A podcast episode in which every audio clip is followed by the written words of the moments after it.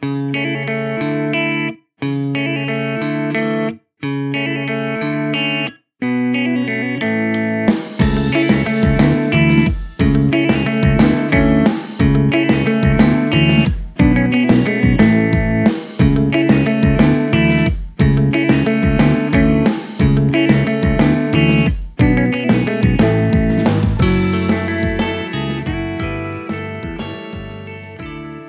にちは。新しい地図帳の見方です。本日は愛知県の地図帳の見方です。相変わらず人口の多い都道府県を順番に取り上げていますがゴールデンウィークなのでちょっと強化週間であります。ゴールデンウィークポッドキャストあまり聞かないという人もいると思うんですよ。お出かけをするので。でも逆にそんな時だからこそこうやって多くの人に聞いていただけるような題材を取り上げるのがいいんじゃないかなと。放送作家が思ったらしくて私はそれに従うばかりです。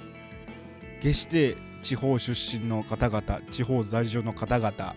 やっぱり海鮮お前も都市中央に迎合するのかというような諦めにも似た批判少し嫌悪感を含んだお言葉感情あるかもしれませんが僕自身はそんなことを思ってるわけではないと。これは放送作家の意向なのだということをしっかりとお伝えして東京大阪神奈川愛知と、えー、もうなんかね分かりやすく上から言ってるなお前たちはっていうような、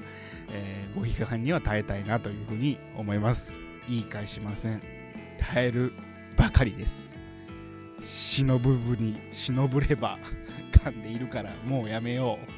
う。はい愛知県ですね。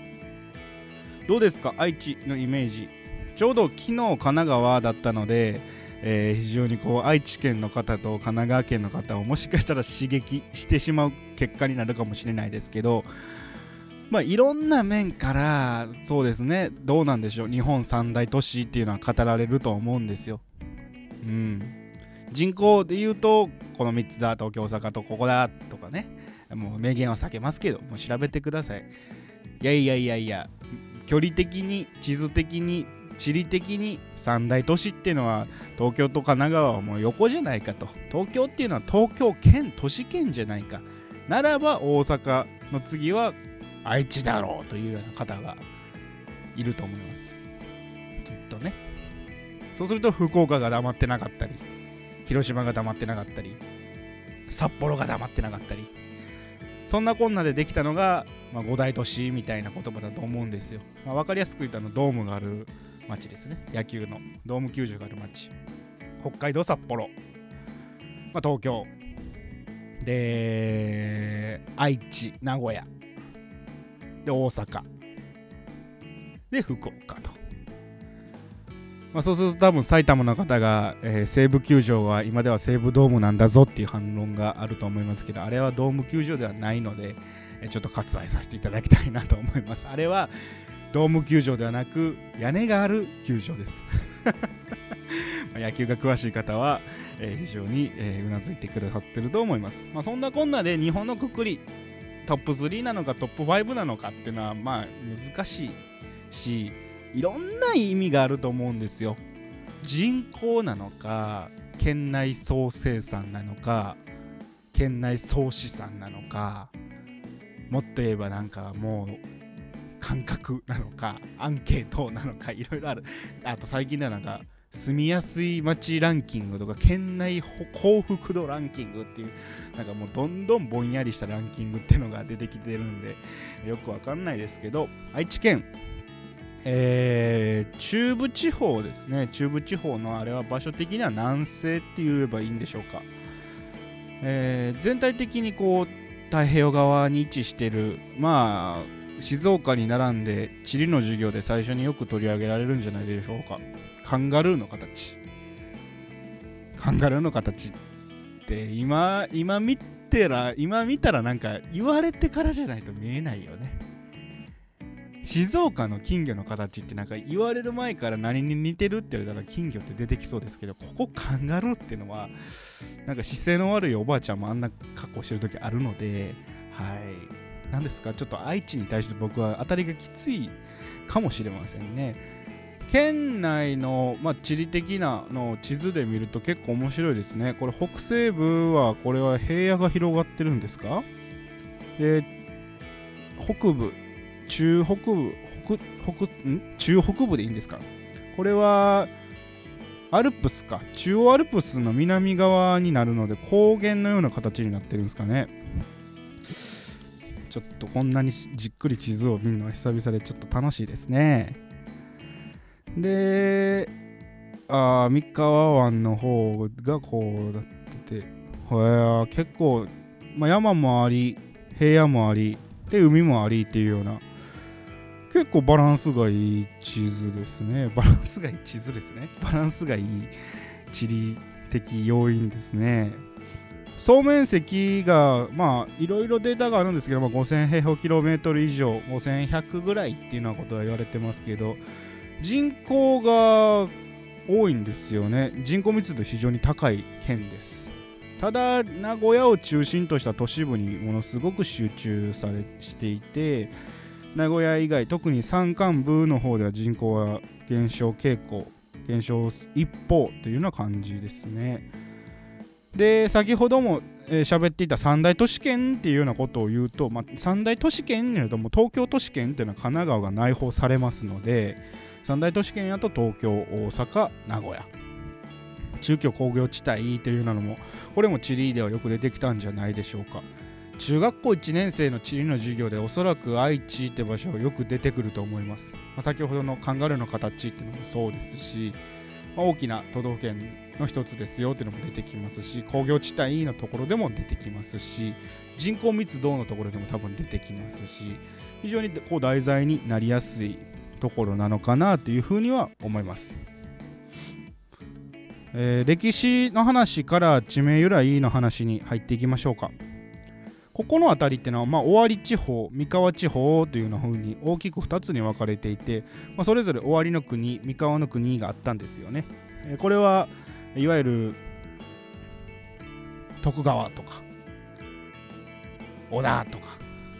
が出てくるんですけどこの辺りでは。どうですか？皆さんもう聞きたくないですか？戦国の話は。歴史の話はしたくないですか？地理の話ばっかりしましょうか？てか社会が嫌いですか？急にちょっと今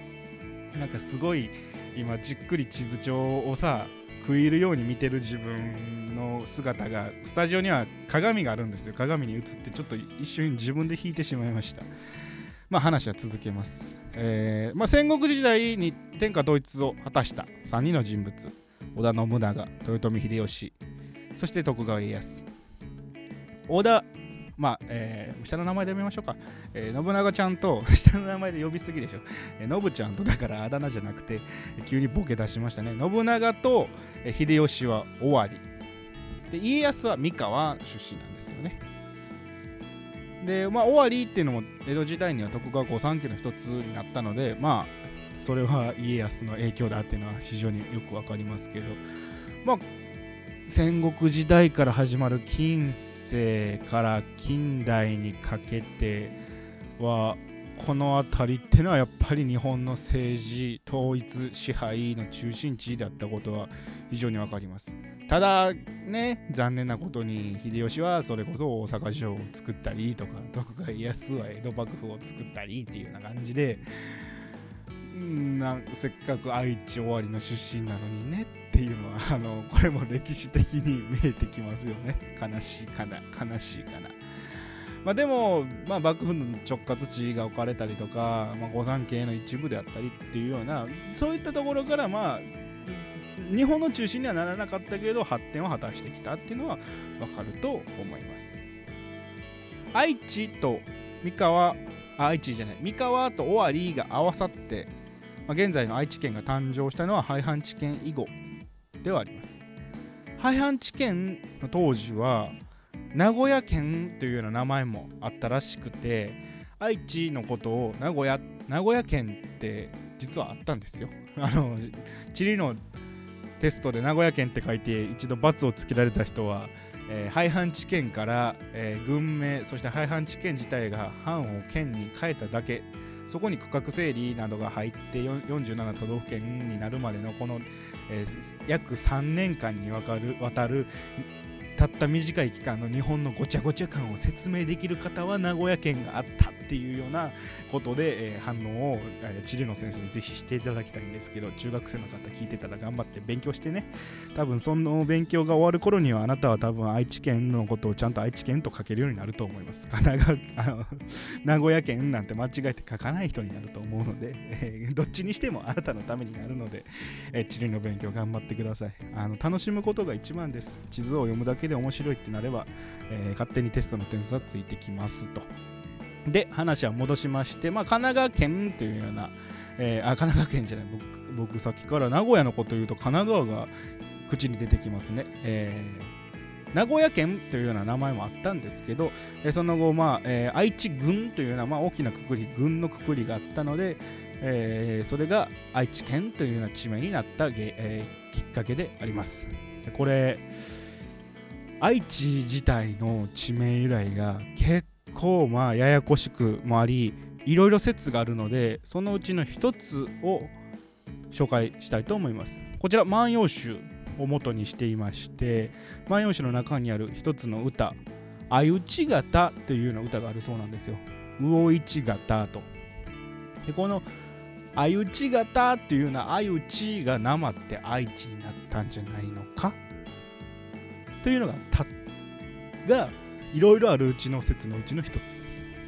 いろいろあるうちの説の一つのこれを僕がなぜ取り上げたかっていうと他はもっとややこしいんで、えー、これは皆さんで頑張っていただければなというふうに思います。結構ねいろいろ調べたんですけどなんでこの漢字なのかとかはあまり出てこなかったです。名古屋の方の由来は結構出てくるんですけど愛知の方の由来はなんか出てはくるしやっぱり研究もされてるんですけどピンとこなかったですね。これは意外でしたね。名古屋自体はやっぱり古いんでしょうね。愛知の方がやっぱりこう薄い、うん、薄いって言ったら失礼ですけど結構何かこうお互いに配慮した結果 愛知っていうような地名が生まれたんじゃないかなっていうようなことがこれは僕の空想空撮ん？空撮空からなんか撮ってるね、えー、推測であります。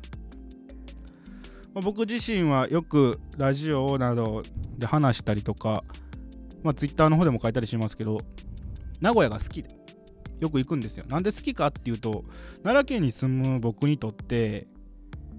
大阪って場所に遊びに行くのはもうあんまり近場なんですよ。慣れてて。で京都って場所は僕住んでたんでも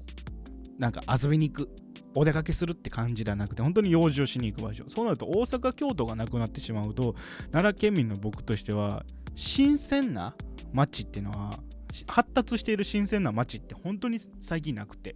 23歳にして。でそこで見出したのが名古屋なんですよね。よく遠くから来たねって言われるんですけど片道2時間ちょっと2時間半かかんないぐらいです。これって小旅行にはいいんですよね。日帰り旅行の限界って僕多分片道3時間だと思っていてそこのバランスが名古屋はちょうどいいですしそういう意味では関西からも行きやすいんですよね実は。是非皆さんも訪れてみてはいかがでしょうか。本日は愛知県の地図帳の見方やっぱり結局名古屋の話になっちゃったね。申し訳ございません。豊橋市民の方申し訳ございません。もう名前を挙げるときりがありませんけど豊田市民の方ももう本当にもういろんないろんな市町村の方に名古屋市民以外に謝りたいですね。愛知県の地図帳の見方でした。本日はありがとうございました。また次回もぜひお聴きください。さよなら。